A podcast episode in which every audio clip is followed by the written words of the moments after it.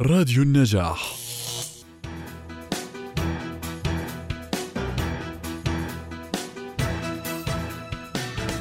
إلى ذلك حيث يساعد تثبيت ممارسة التمارين الرياضية اليومية على حرق الدهون وإنقاص الوزن أفضل من ممارسة التمارين في أوقات مختلفة خلال اليوم، وذلك بحسب دراسة أجراها باحثون بمركز أبحاث التحكم في الوزن والسكري بمستشفى ميريام التابع لكلية براون ألبرت الطبية في الولايات المتحدة، ونشروا نتائجها في العدد الأخير من دورية أوبيسيتي العلمية. ولتقييم الوقت المثالي لزيادة فعالية التمارين الرياضية في حرق الدهون راقب الفريق 375 شخصا مارسوا التمارين في أربعة أوقات مختلفة من اليوم وهي الصباح الباكر وفي وقت متأخر صباحا وبعد الظهر وبحلول المساء.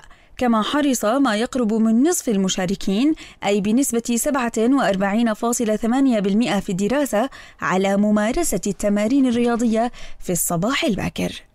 ووجد الباحثون يا مريم أن من نجحوا في الحفاظ على فقدان الوزن بصورة أفضل من غيرهم هم المجموعة التي تمارس نشاطا بدنيا معتدلا إلى شديد حيث ثبتوا وقت الممارسة اليومية للأنشطة البدنية مقارنة بمن اختلفت أوقات ممارستهم للتمارين يوميا.